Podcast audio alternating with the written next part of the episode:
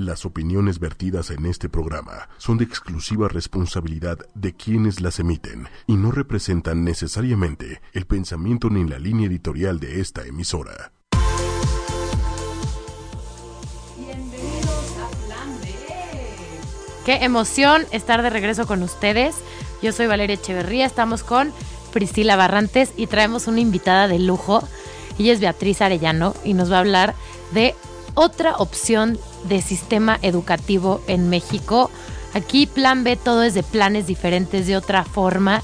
Vamos a hablar de un sistema que lo que es interesante de este colegio es que en lugar de que el alumno entre a un colegio y se adapte a esa escuela, la escuela se adapta un poco a las necesidades de ese alumno para poder potenciarlo y llevarlo al máximo de su nivel educativo. Entonces, ahorita vamos a estar hablando con Beatriz, pero antes vamos un poco a darles primero la bienvenida, a que todos nos instalemos, a que estemos listos para echar una platiquita, porque es lo que decíamos, es como echar un cafecito, pero aprendiendo, ¿no? Así es, ya perdón, es que teníamos un poco de problemas de audio, pero aquí estamos, otro, otro plan B, otro miércoles a las 8. Y este, por plan- 8 y media.com. Pero lo, lo padre, y como les, les estaba diciendo Valeria, es el tema de la educación. Yo creo que hay que romper el paradigma de que todos tienen que caber en una caja, ¿no? Como que hay opciones para todo, para todo tipo de personalidades. O sea, creemos que más bien eh, no todo funciona igual para todos. Y también eh, lo que funcionó en el pasado no necesariamente tiene que funcionar en el futuro y al revés, ¿no? O sea, lo que hoy funciona como modelo de educación no necesariamente significa que, que vaya a funcionar por siempre. O sea, el- este tema de estarnos adaptando a las cosas que cambian, por ejemplo, antes no se integraba tanto la tecnología en, en la educación porque pues no estaba tan al alcance, ahora es un must, ¿no? Entonces está increíble que estemos... eh, con esta súper invitada de lujo a quien le agradecemos muchísimo su Bienvenida, presencia en Beatriz. cabina. Muchas gracias. Estamos Eh, muy contentas. Me estaba diciendo una amiga a quien vamos a mandar saludos porque Mariana Jiménez Ojeda me estaba. es- ella está leyendo un libro de Andrés Oppenheimer, el de Crear o Morir, que lo sacó hace poco, como dos años, creo. Y, y y está hablando de los sistemas nuevos que van a surgir en unos años porque. Bueno, la tesis que maneja Andrés Oppenheimer es que a lo mejor ya no es tan sustentable el- la idea de un salón de clases con un profesor enfrente y que todos los niños tienen que aprender la lección ese día. Hay gente que le está apostando por una especie de Netflix, como un YouTube, de puro video educativo y que cada niño, algo así como la Academy, ¿no? telesecundaria de nuestra época, que para que cada niño vaya aprendiendo a su ritmo y el salón de clases solamente sea un salón en donde se vean dudas y se vaya viendo el avance.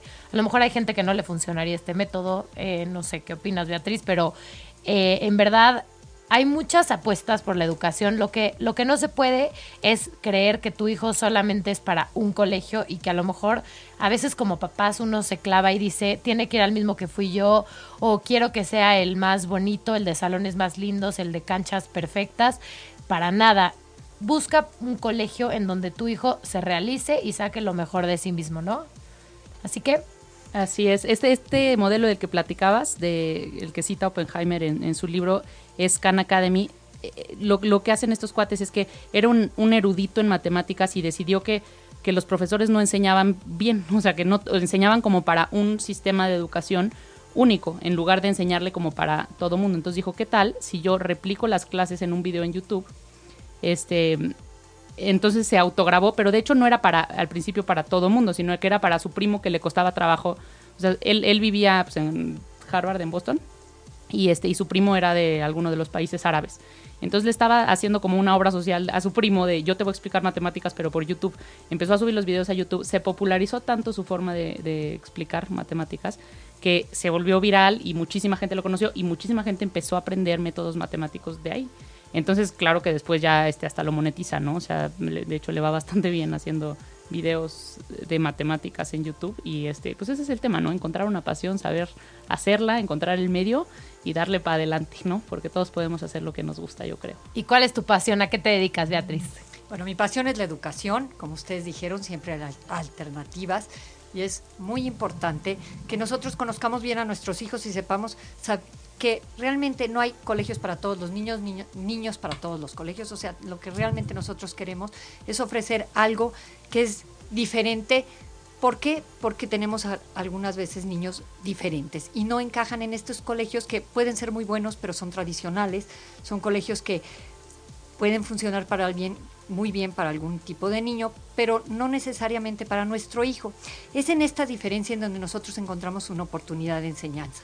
Para nosotros lo más importante es cada, que cada uno de nuestros alumnos desarrolle todas sus potencialidades y estas puedan ser puestas en servicio de los demás. Ese es realmente el, objetivo que tiene el colegio y para, bueno, para lograrlo, bueno, se tiene que tener toda una visión, una misión, una metodología, una preparación, pero realmente llevamos 15 años y pensamos que es una opción excelente, excelente para muchos de estos niños que necesitan, pues una opción diferente, como lo dijeron aquí muy bien mis compañeros. ¿Cómo se llama el colegio? El colegio es el Emanuel Munier, este, nosotros estamos desde hace 15 años ahí. Primero iniciamos con la preparatoria. Pensábamos que, bueno, para que nosotros conozcamos bien a nuestros hijos y veamos que realmente tienen una diferencia de aprendizaje, ah, la opción que queríamos era prepararlos bien para la universidad. Entonces inició con la preparatoria, pero poco a poco se fue viendo que, pues, cuanto más se puede ayudar a estos niños, pues mejor van a o sea, van a resultar más. Claro, me imagino que llegan con lagunas mentales desde primaria y secundaria y luego en prepa pues te toca un niño que lleva pues casi 12 años de, de que no retuvo nada porque le daban un aprendizaje de una manera que a él no se le pegaba, ¿no? Exactamente. Y entonces se extienden a secundaria. Exactamente, eso es muy bueno porque por supuesto que en secundaria sabemos que es una etapa importantísima donde tal vez a los jóvenes no les interesa mucho el estudio, pero es donde se crean estos hábitos, estrategias, técnicas que más adelante pueden ser aplicadas para tener un mejor aprendizaje. Y bueno, en secundaria, bueno, tenemos muy, muy claro esto para que este tipo de niños se les personalice a su eh, tipo y estilo de aprendizaje. Nosotros en realidad no pedimos un examen de admisión. Para nosotros lo importante es conocer a un, al niño a la perfección. Entonces lo que se les pide a nuestros alumnos para ingresar es un estudio psicopedagógico. El estudio psicopedagógico nos ayuda a conocer su ¿Psico qué? Psicopedagógico. Muy bien. ¿Y eso con qué se come, por favor? bueno, un estudio psicopedagógico te da una visión de muchas cosas, ¿no? Desde la inteligencia del niño, qué habilidades ha desarrollado, ah, cuáles son este, sus canales de aprendizaje. Eh, todo este tipo de información nos ayuda a conocer al alumno y poder personalizar este, su educación o su preparación en el colegio. Nosotros somos un colegio incorporado a la Secretaría de Educación Pública, tenemos los programas iguales que cualquier... Sí, no es que se inventaron su sistema y, y, a ver cómo te evalúas tú mismo, sino que de verdad están incorporados, van a dar el mismo programa de la SEP. Exactamente. Tanto prepa como secundaria está incorporada. SEP, seguimos los mismos programas. Los alumnos, por supuesto, que tienen que pasar todas sus materias. Cálculo, álgebra, todo. Todo. Todas, todas las materias exactamente que tendrían Todos en un los que ya se estaban inscribiendo ya se fregaron, ¿ok? Sí, les van a pedir completo. Oye, pero el, el, punto es que no, o sea, la diferencia no está en, en, en, el contenido, sino en el método, ¿no? Exactamente. Lo que nosotros tenemos es una metodología totalmente. Yo sé que muchos colegios hablan de una metodología muy personalizada. Sí, aquí estamos estudiando porque antes nos preparamos, aunque no parezca. ¿Cómo que no parezca? De veras, Prios. Es que de veras nos mandan luego hay huelgas en Twitter de que nos saquen del aire. No, no es cierto. Pero no, ojalá tuviésemos tantos seguidores. No, a ver, tenemos nosotros un poco ahondamos en los tipos de métodos de escuelas, ¿no? Perfecto. Que si está el Waldorf, que si el, Montessori, el Reggio Emilia, el, las Changemaker, que son estas nuevas que proponen, ¿no?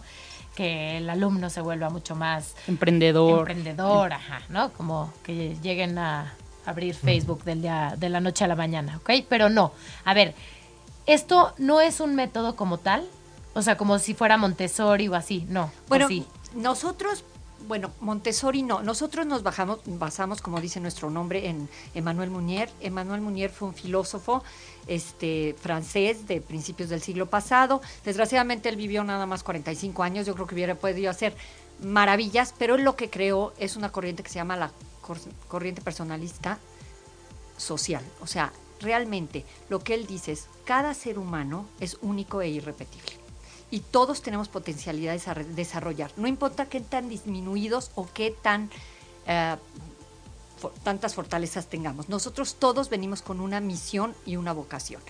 Y eso pues hace una gran diferencia, pero no solo se queda en este personalismo, sino él lo dice que es un personalismo social. ¿Por qué? Porque lo que él quiere es que pongas al servicio de los demás todos los conocimientos, todo lo que tú vayas a hacer, todo lo que puede ser Qué bonito. en servicio de los demás. Sí, yo siento que a veces de eso cojean un poco los colegios, en el sentido de que tienen solamente el apartado de, no sé, este, participación social o eh, civismo o así, para enfocarse a que la persona tiene que servir o que tiene que dejar algo, dejar una huella, algo bien hecho a los demás. Y esta persona, este cuate, porque ya es nuestro cuate, Manuel Munier, dice que no es cierto. O sea, sí se vale que si tu capacidad es matemáticas, a lo mejor como el señor Kahn, que a lo mejor lo bueno de él, su fortaleza era explicar videos de matemáticas, no hay que ver si tenía bonita letra o fea letra, pero explicaba bien matemáticas y en base a eso empezó a hacer algo, un servicio a otras personas. Digo, ahora es un millonario, ¿verdad? Qué padre el servicio. Pero como que qué increíble pensar que todo, las fortalezas de cada quien, sean grandes o chiquitas, nos pueden llevar a ayudar a alguien más. Eso está Exactamente. muy bonito. ¿Qué creen? Tenemos la primera pregunta de nuestros radioescuchas. Hola. Y preguntan, ¿cuántas personas hay por salón? ¿Cuántos alumnos por Eso es un- una parte muy importante del colegio porque nosotros tenemos únicamente 13 alumnos como máximo. Ok. ¿Por qué? Porque, bueno, como decía al inicio del programa, bueno, tienen alguna diferencia de aprendizaje. Si nosotros, por ejemplo, tenemos algún niño que tiene déficit de, de atención, eh, puede ser con hiperactividad, puede ser un niño inquieto y todo. Si nosotros metemos a 40 alumnos con estas características, pues Claro. bueno, entonces, ¿dónde está la personalización? Nosotros podemos personalizar porque teniendo 13 alumnos, ten- conociendo las características de cada uno, bueno, podemos darle mayor movimiento a este alumno o a lo mejor podemos tener algún ah, alguno de nuestros alumnos que tiene problemas en lectura, ¿no? Un tipo de dislexia. Entonces, bueno, pues le, apoyamos con audio. Es una persona que es con, ah, teniendo el audio de lo que necesita aprender va a ser mucho más sencillo para él poder asimilar todo este contenido que nosotros tenemos. Entonces, bueno, son 13. 13, 13 ok. alumnos. Pues sí, es 13, muy bien. un Gracias grupo por súper- preguntarnos. O sea, ahí sí este, están todos bien checaditos. Sí, bien checadísimo. bien checaditos. Sí, Oye, no se pueden hacer güeyes, ¿eh? el, el que se vuele la clase se nota. Eh, ¿no? pero ni hay manera. Este, tenemos otra pregunta, pero ¿qué creen? ¿Qué tal si vamos a un cortecito? Porque, no. ay, bueno, o no, Bueno, no, no es ni cierto. modo, ni modo. Es que la pregunta está buenísima y quiero explayarnos. Ok, Les voy a el decir la pregunta, la pensamos y, y regresamos con la respuesta, ¿va? La pregunta es si los maestros tienen que estar especializados en algo. Órale, Ok. qué buena pregunta. Sin respuesta. Vamos a... Ah, ¿qué creen? Ay, Se me olvidó decirles. Están buenísimas. La música de hoy es Tan, tan, tan, tan. artistas que tuvieron problemas en la escuela. Y no se la van a creer, pero o este sea, que es canto yo. No. Justin. Timberlake. Esto es Can't Stop the Feeling. Regresamos. Come on. Ya regresamos a Plan B. Oigan, y este programa les recordamos que es la otra cara de la educación, que hay chance de volverse como Justin Bieber, aunque tengas problemas en la escuela. Era Justin Timberlake Digo- porque tiene, tiene medio déficit de atención. ¿Quién tiene déficit de Aquí a mi derecha tienen déficit de atención, pero sí era igual que Justin Bieber también. Yo no les importa. puedo decir todo tipo de fármacos que tuve que tomar en mi infancia, como el Ritalin y como el Concerta, los cuales en verdad me ayudaron y me sacaron adelante. A ver, yo sí soy pro medicinas, pero ese es otro tema. Cuando un niño tiene broncas, qué mejor que echarle la mano y un empujoncito. Pero bueno, Oye, teníamos una pregunta que, una por pregunta. contestar al aire y era que si los maestros tienen, o sea, más bien, ¿se requiere para este tipo de educación que los maestros estén especializados en algo o no es necesario? ¿O lo toman ahí o lo adquieren o cómo funciona?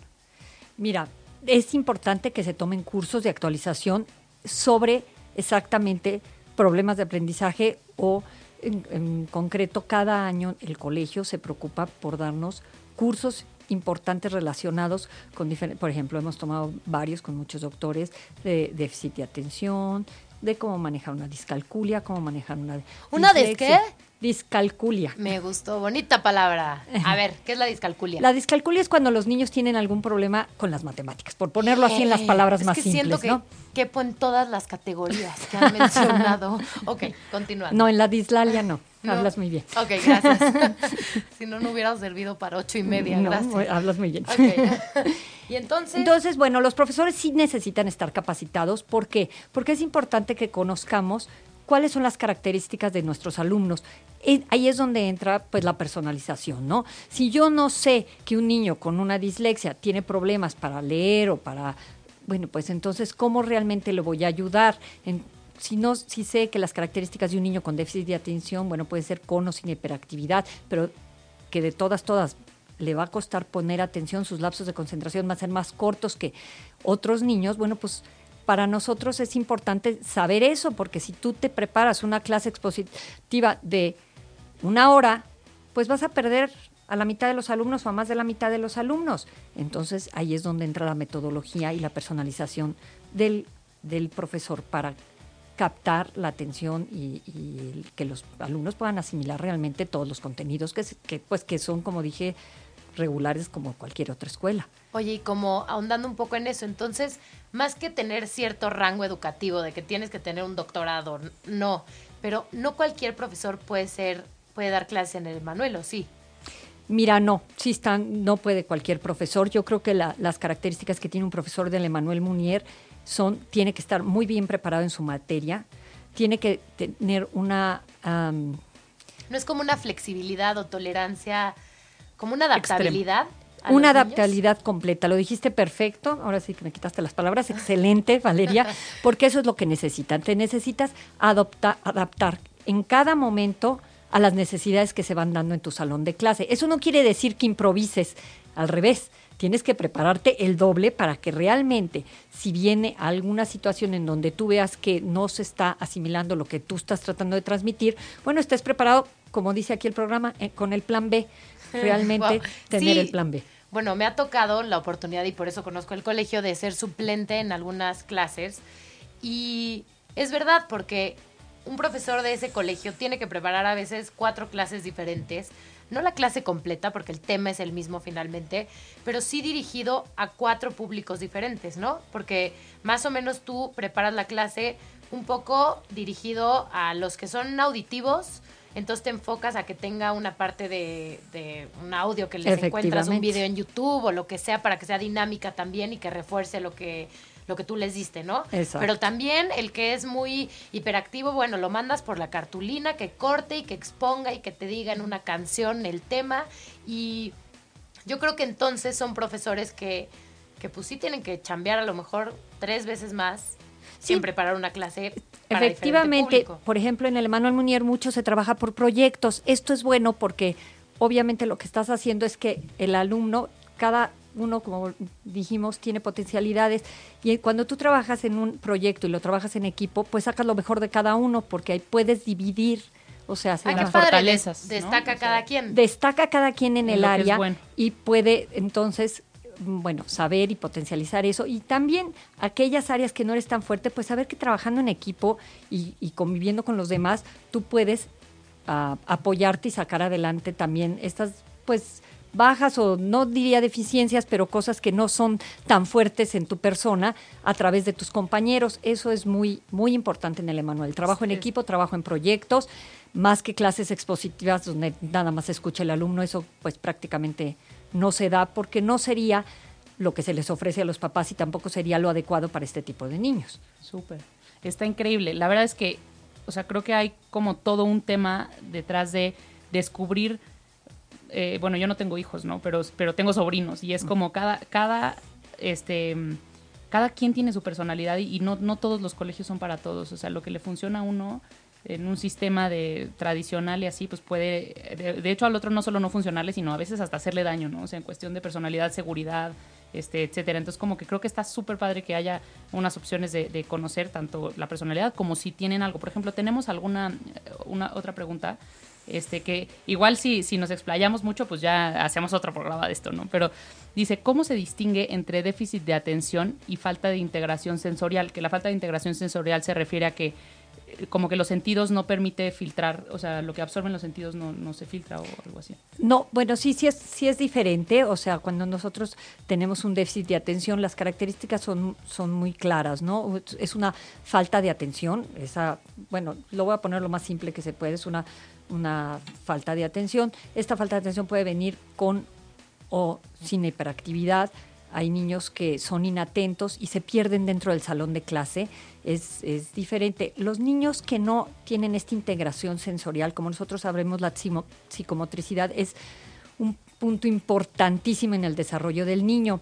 Cuando nosotros tenemos una psicomotricidad sana, bueno, es desde, desde el inicio, desde que nacemos, nosotros tenemos reflejos. Esos reflejos los vamos cambiando por la psicomotricidad ya voluntaria. Cuando esto se da de manera natural y el niño tiene un desarrollo adecuado, va adquiriendo cada proceso de su desarrollo a la edad correspondiente. En este caso podríamos decir, si un niño que se va trazando en su psicomotricidad, en esta integración donde no puede este, integrar su lado izquierdo, su lateralidad, esa parte hace que el, que el, que el niño se vaya trazando en todo su desarrollo creando problemas también de aprendizaje, pero no... No es relacionado. No es relacionado. O sea, podría tener uno y el otro, sí, acuérdense que muchas veces los problemas son comórbidos, quiere decir que un problema no se da solo, muchas veces se da en conjunto con otros problemas.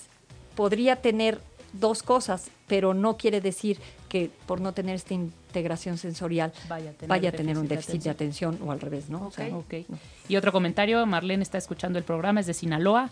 y que le mandemos saludos. Hola Marlene. Hola Marlene. Gracias por escucharnos. hola Leti, hola a todos los que nos están escuchando. Les agradecemos. Mándenos todas sus dudas, que me hace interesantísimo el tema. Y si nos puedes platicar el proceso de unos papás que a lo mejor oyen el nombre de Manuel Munier, que a mí me suena complicadísimo y larguísimo, y que a lo mejor después de una búsqueda exhaustiva, saludos a Ana María también que nos está oyendo, y que justo está en la búsqueda de colegios para su niño, y que a veces es muy desgastante que tú llegas a un colegio, te hacen un examen de admisión y te dicen, tu hijo reprobó el examen de admisión, o a lo mejor la psicóloga dice que mejor no eres para ese colegio. Nos estabas platicando al inicio ¿Cómo es el proceso en el Emanuel? Mira, el proceso en el Emanuel es igual de personalizado que para los alumnos. Lo primero que tenemos es una entrevista con los papás, que vayan los papás y expongan el caso de sus hijos.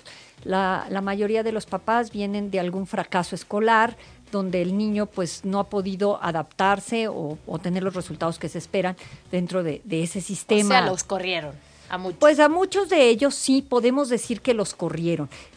Tengo que aclarar que nosotros aceptamos niños, por eso es muy importante este proceso que, el que tú estás mencionando, porque se escucha a los papás, estas entrevistas, hasta la directora me da, me da risa porque duran hora y media, dos horas, o sea, se dan el tiempo realmente para que los papás puedan exponer su caso, puedan decir por qué. Esto es importante porque en la medida que nosotros conozcamos al niño, sabemos si lo podemos o no lo podemos ayudar.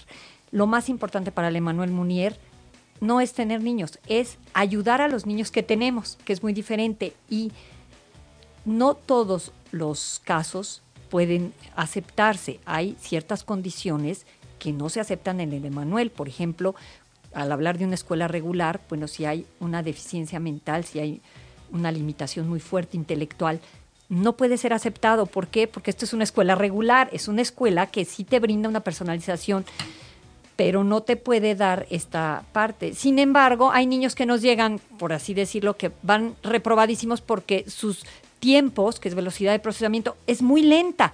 Los colegios tradicionales, bueno, no se preocupan por esto porque así es su sistema, no es que estén bien o estén mal. Poca memoria RAM. Sí, bueno, pongamos. Tienen poca memoria RAM, pero tienen la misma capacidad de llegar al mismo conocimiento de una prepa completa en o de otro una ritmo, En otro ritmo. Entonces, por ejemplo, en el exacto. Entonces, en el Emanuel Munier, en eso sí, si un niño tiene un ritmo de trabajo más lento, pues se le va a dar ese ritmo. Inclusive puede pasarse un semestre más. No estamos hablando de reprobar, estamos hablando de quedarte un semestre más en el colegio. Si es necesario en alguna materia que tú como que a, que madures ese a que madures ese proceso. Pero entonces, esas son las cosas que hacen diferente el colegio, este tipo de... de como flexibilidad, adaptabilidad. De adaptabilidad, que era lo que estábamos diciendo. Ok, entonces llegan, se entrevistan dos horas completas y hacen la prueba psicométrica que nos estaba diciendo. Sí, bueno, psicopedagógica. Esta, esta, la prueba psicopedagógica no la realiza el colegio, la verdad, éticamente preferimos que cada padre de familia escoja al profesionista que quiera que, que se la realice les pedimos ciertas características de la, de la prueba, o sea, que si tenga un WISE, que si tenga ciertas cosas, pero que los papás lo realicen donde a ellos les da confianza. Después, este estudio pues es llevado al colegio para ver si eh, la diferencia de aprendizaje que tiene este alumno se puede ayudar y se puede trabajar en el colegio. Si es, por ejemplo, hay niños que tienen otras condiciones, condiciones psiquiátricas, esas no son aceptadas en el colegio. El colegio no es un colegio especial, es un colegio, como tú dijiste, diferente en que se personaliza y sí tiene uh, bueno, una especialización en ciertos este, problemas de aprendizaje, pero no en problemas psiquiátricos. Tampoco el colegio se especializa en, en problemas conductuales, o sea, problemas de comportamiento. Muchos niños nos llegan corridos porque hicieron, bueno, no, eso no es la finalidad del colegio. La finalidad del colegio es ayudar a estos niños que tienen esta diferencia, pero apoyándolos en su condición, dándoles las estrategias y las técnicas que necesitan para salir adelante mientras que hay niños pues con una condición psiquiátrica que si no se les va a poder ayudar, pues no se les acepta porque no, no sería justo ni para el colegio ni para los papás que hubiera este tipo de niños en el, en el colegio. Claro. Qué increíble. Pero tienen, por ejemplo, parálisis, una niña que tiene parálisis cerebral, ¿no? Sí, ella sí tiene parálisis, pero es una niña con una capacidad intelectual normal. ¿Qué se le brinda a ella? Bueno, todos sus contenidos a través de la computadora, porque con sus dedos puede comunicarse, puede enseñar, ella puede hablar con trabajos, pero puede hablar, entonces puede comunicarse, de hecho ella hace unas participaciones extraordinarias dentro del salón de clases, de veras es un orgullo tener una persona con esa fortaleza, con esas ganas de aprender y donde, bueno, realmente pues sí tiene esta diferencia, pero entonces ahí es donde entra el maestro y esta adaptabilidad. Y una cosa que es muy importante en el en el Emanuel Munier es que los niños aprenden a que estas diferencias los hacen iguales. Suena chistoso, pero entonces dentro de un salón de clases a lo mejor le tienen paciencia a esta alumna, por ejemplo, va a dar su respuesta en tres minutos en lugar de en diez segundos. Tenemos otro alumno que va a entregar este, lo, lo mismito, va a ser la misma reflexión, pero se va a tardar más en elaborarla y en, producirla y en, escribirla, ¿no? Entonces, este son como 10 caminos para llegar al mismo resultado. Pero llegan al mismo resultado. El chiste es que aprendan y y, también como que creo que este componente de darles seguridad, ¿no? O sea, como que se saben que pueden y, creo que eh, se empodera, o sea, el que sabe que puede empieza a poder más y más y más, ¿no? O sea, es correcta esta Esa es yo creo que la parte más este gratificante y más bonita y más eh, bueno, padre, la verdad es padrísimo porque tienes alumnos que sí nos llegan con un fracaso pensando, yo no puedo, ¿no? Y llegan al Emanuel Munier y empiezan, pues, tenemos una, la verdad, extraordinaria maestra de matemáticas y este, y llegan y dicen, es que sí puedo con mate, ¿qué pasa? ¿Por qué aquí sí puedo con mate? Bueno, ¿qué hizo esta maestra? Esta maestra es muy buena, elaboró unas guías que las tiene metidas adentro de la computadora, cada niño va haciendo la guía correspondiente a, sus, a, su paso adecuado y asimilando verdaderamente el contenido, porque cuántas veces hacemos, ya saben hacer cálculo, ya saben, no, realmente tenemos aquí este que los niños asimilen el contenido para pasar al siguiente. Entonces, claro, el niño, se, como tú dijiste, se empodera y dice, no son tan difíciles las matemáticas. A lo mejor no es el niño que va a ser brillante ni va a ser ingeniero, pero esa es otra de las cosas que, bueno, no sé si quieran comentarles, pero es una de las partes muy importantes del Emanuel Munier, que nosotros en quinto de prepa les realizamos un examen de, digo, un, sí, un examen de orientación, ¿no? ¿Qué es esto? Bueno, es hacerles 16 pruebas a los niños donde podemos ver cuáles son sus fortalezas, cuáles son sus canales, cuál es su manera de aprender, cuál es su inteligencia, todo para darles un, un resultado de las carreras en los que ellos tendrían éxito.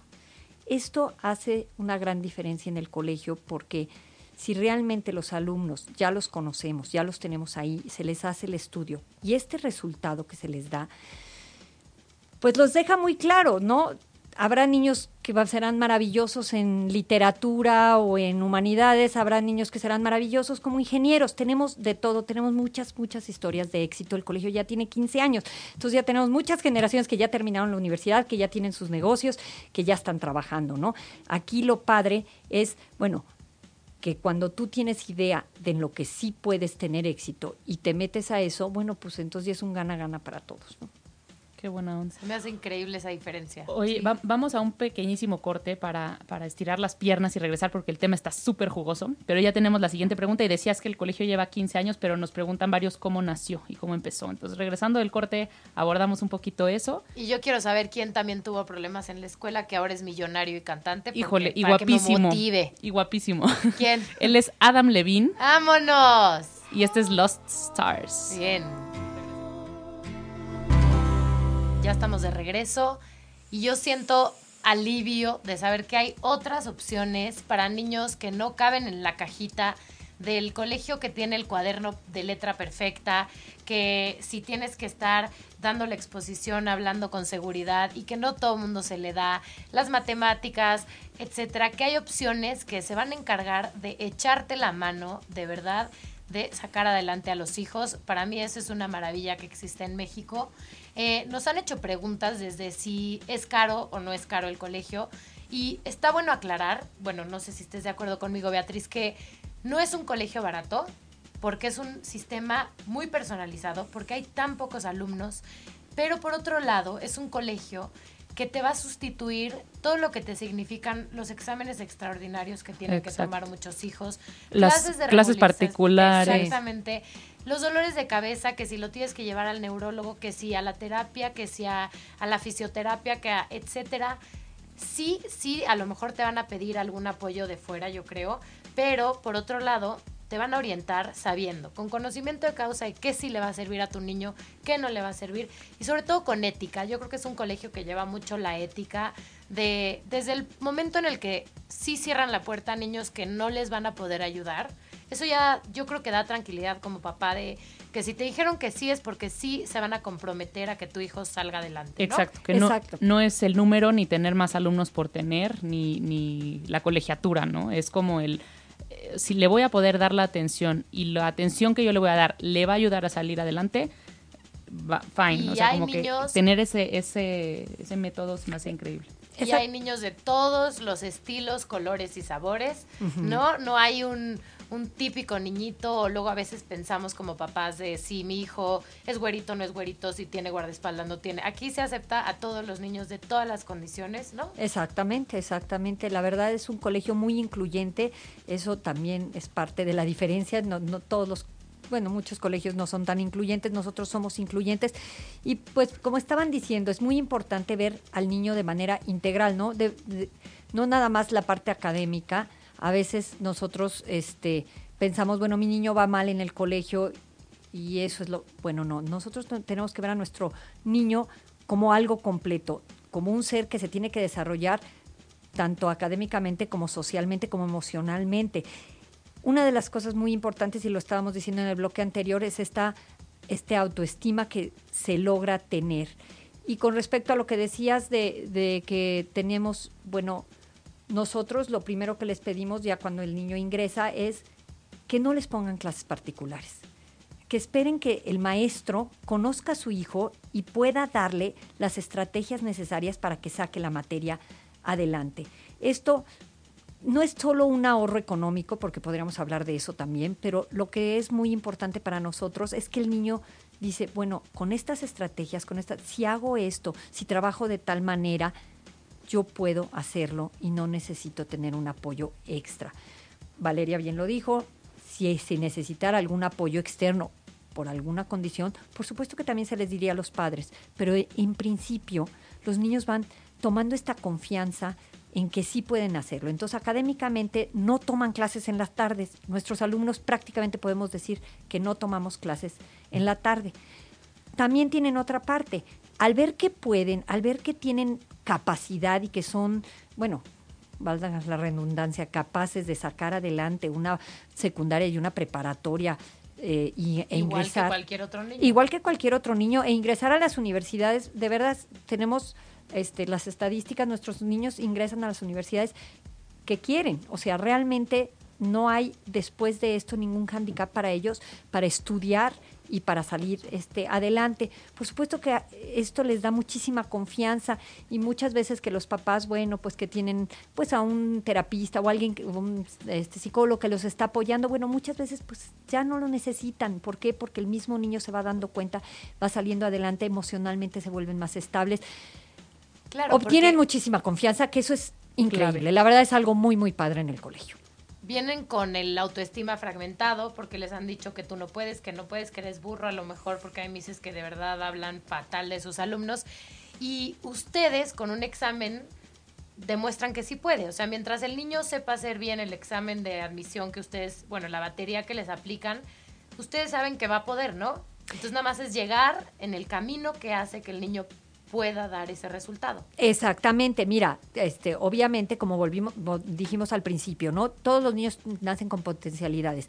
Todos nuestros niños tienen una capacidad intelectual normal, por lo tanto pueden sacar adelante una secundaria, una preparatoria. A lo mejor tienen dificultad en alguna área. En esa área, pues se les dé el apoyo y, como vuelvo a repetir, las estrategias, todas las técnicas que necesita para poder sacar adelante esa materia con que éxito. Sus seis, hombre, ¿o no? Exacto, para que más adelante no se va a dedicar a eso. Si sabemos que tiene un problema de discalculia, bueno, pues el niño no se va a estudiar ingeniería civil, no, pero el niño tiene capacidad de estudiar el, el, chiste creo es que no, que no exista como que el freno, o sea, que no diga, ok, no va a estudiar ingeniería civil, pero porque no quiere, no porque ya siente que se le complica la vida con las matemáticas, ¿no? Entonces creo Aquí el lema de, de Manuel Munier era, sé todo lo que puede ser y también tenía una cosa muy padre que decía, no creamos personas, sino las despertamos. ¿Qué hacemos nosotros? Despertar en el niño esa esa motivación, esa necesidad, esa curiosidad que se necesita para aprender, porque cuando tú vienes de un fracaso, ya no tienes esa curiosidad, ya no te interesa aprender como,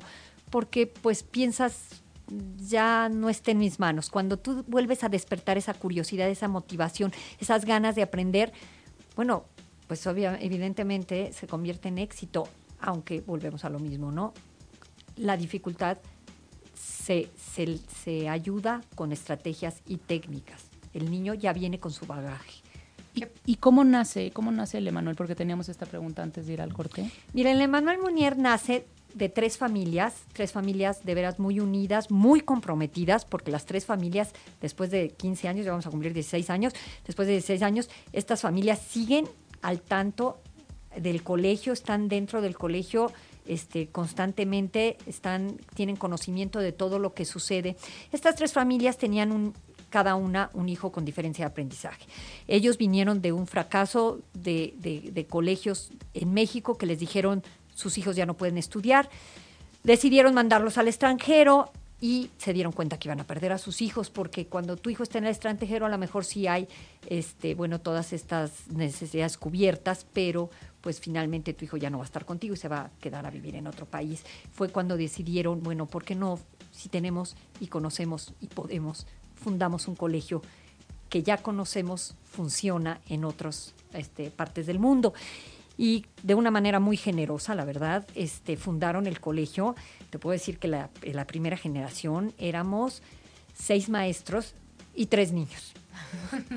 Así, así abrimos. O sea, eso es atención y no, y no broma. sí, era impactante, impactante. Yo llevo, oh, tengo la fortuna de que me invitaron desde que se abrió el colegio, la verdad fue una, bueno, me fascinó la idea, yo trabajaba en otro colegio cuando me ofrecieron. tradicional, ¿no? Estabas. Yo estaba en uno más tradicional, muy contenta, la verdad, muy contenta, pero cuando me ofrecen esto, dice uno, bueno, pues qué oportunidad de crecer, ¿no? Para mí era una oportunidad de crecimiento invaluable. De hecho, después de esto decidí estudiar una maestría, todo porque los mismos niños es el reto, ¿no? De, de, poderlos ayudar cada vez más, ¿no? Como profesor hasta te motiva más porque estás pensando en tus alumnos, pensando, este niño necesita esto, entonces preparas una clase, y este niño necesita el otro y sacas una hojita de internet. Y de verdad, de verdad, como maestro te vas metiendo y metiendo con, con ellos y, y, pues es muy, muy este, gratificante, muy padre, muy motivante estar trabajando. Qué increíble. Qué buena causa, felicidades y nos están escuchando también. Oye, ya como nos queda muy poco tiempo, es una tragedia, pero nos pregunta Lucía, ¿qué signos, ya es como un poco más general, qué signos debemos de notar como papás o estar atento de que nuestro hijo no está adaptándose al colegio que nosotros lo metimos? Bueno, mira. Antes de un fracaso grande, digamos. Claro, mira, primero, lo que primero nos da, uh, nos da cuenta los profesores es el fracaso académico, ¿no? Primero nos dicen, bueno, es que el niño no, no puede porque saca mal las matemáticas, saca las... Entonces, sí te tienes que fijar qué es lo que está causando este problema en tu hijo, porque muchas veces, como lo volvemos a decir, ¿no? Muchos niños a veces les hacen una pregunta, ay, no sabe la respuesta. No, no es que no sepa la respuesta, es que se distrajo. Es un niño con déficit de atención. Sí, no estoy diciendo que todos los niños que se distraen tengan déficit de atención, cuidado. Esto se tiene que diagnosticar, esto es serio, es, es, pero si vemos que nuestro hijo tiene constantes y constantes fracasos, sí tenemos que hacerle una valoración. Y también no nada más tomar los fracasos académicos. Nosotros tenemos muchas historias de, de éxito con niños que por su misma diferencia eh, emocionalmente o socialmente se sentían diferentes en otros colegios. No se sentían aceptados, no se integraban. Pues esta parte les cuesta mucho trabajo, ¿no? Al sentirse diferentes. Cuando llegan a la Emanuel Munier, lo vuelvo a repetir, en sus diferencias encuentran sus similitudes y se vuelven un salón de clases respetándose. Esa es la regla de oro del colegio, además. Este, tiene que haber muchísimo respeto cuando hay diferencias, pero lo aprenden el día uno. Los niños les gusta ser aceptados, por lo tanto también respetan a los demás. Es un colegio muy heterogéneo, ¿no? Hay de todo, entonces eso es lo bonito. Pero qué, enriquecedor, o sea, qué enriquecedor, como que tener amigos de todo, eh, formas de aprendizaje de todo, y quizás hasta tú siendo bueno para lo tuyo, te enteras que también te gusta hacer algo más, ¿no? O sea, como que Exactamente. Descubrir un nuevo, una nueva metodología, un plan B, no, es que, es que yo estoy súper explayada con esto, es, nuestro mero mole, ahora sí. Efectivamente. Oye, se nos quedaron preguntas aquí sin, sin hacer. La verdad es que nos empezaron a llegar más de las que creíamos. Hay una padrísima, pero creo que no nos va a dar tiempo de contestarla al aire. Si no, la, planteamos y, y, pues ya tendremos que hacer otro programa. Pero dice que cómo se complementa la formación de un niño con déficit de atención en casa. O sea, que si los papás, este, por ejemplo, a veces no conocen bien, ya sean técnicas o el tema completo, y este y pues bueno cómo pueden complementar ellos lo que están ustedes fomentando en la escuela primero es un diagnóstico con psiquiatra o con quién bueno, no tienes que hacer con un terapeuta, te, hacen una valoración. Hay niños que, bueno, sí necesitan ser medicados. No, no, el colegio, pues, evidentemente no tiene nada que ver con la medicación. Eso es ya si, si sale un diagnóstico en donde un medicamento, como tú decías, este, puede funcionarle, puede ayudarle, puede apoyarlo. Exacto, Valeria dice que ya sí le funcionó. Este, bueno, pues este ya lo valoraría un neurólogo, un psiquiatra más bien un neurólogo para, para que pueda ser este, este niño este, medicado. Pero regresando. pero regresando a la pregunta era que cómo se complementa la formación en ah, casa. Bueno, es que esa pregunta es importantísima en casa tiene que ser, no, no, una extensión, tiene que ser lo mismo.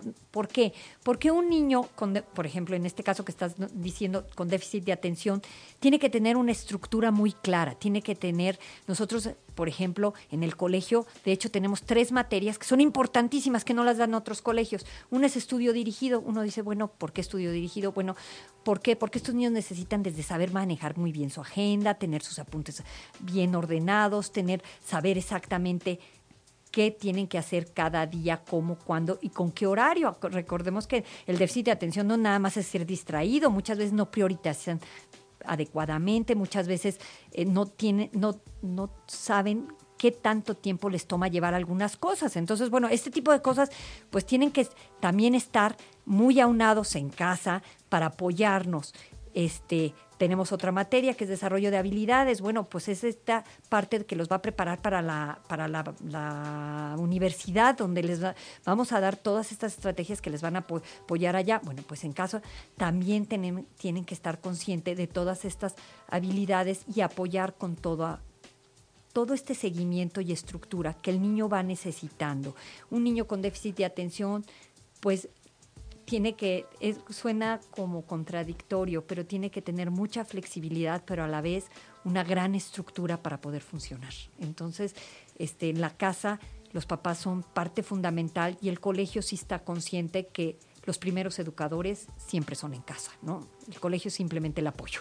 Me pues, encantó. Pues con eso despedimos este gran programa. Muchas gracias, Beatriz. gracias, por a estar con nosotros y plantear formas diferentes de aprender ¿no? muchas gracias. Que nadie se nos quede atrás. Este, seguramente nos van a seguir llegando preguntas, así que pienso que vamos a hacer una segunda edición de este programa. Con mucho Ya te amolaste, Beatriz, porque vas a tener que regresar con nosotros. Estuvo deliciosa la plática. Espero que ustedes también se les hayan aclarado las dudas de que si su hijo ya pasó por tres colegios, sí la están sufriendo mucho. Plantense otras opciones. No digo que sea la única, pero este es comprobado de 15 años y de verdad es ética y se compromete con los niños. Entonces, este se llama, les recordamos nada más, es el Emanuel Munier. Pueden meterse a Google y buscarlo. Y pues aquí les vamos a dejar en Twitter los datos. Gracias por acompañarnos y los dejamos con Este es Will I Am también con broncas en la escuela, ¿eh? y su canción es That Power.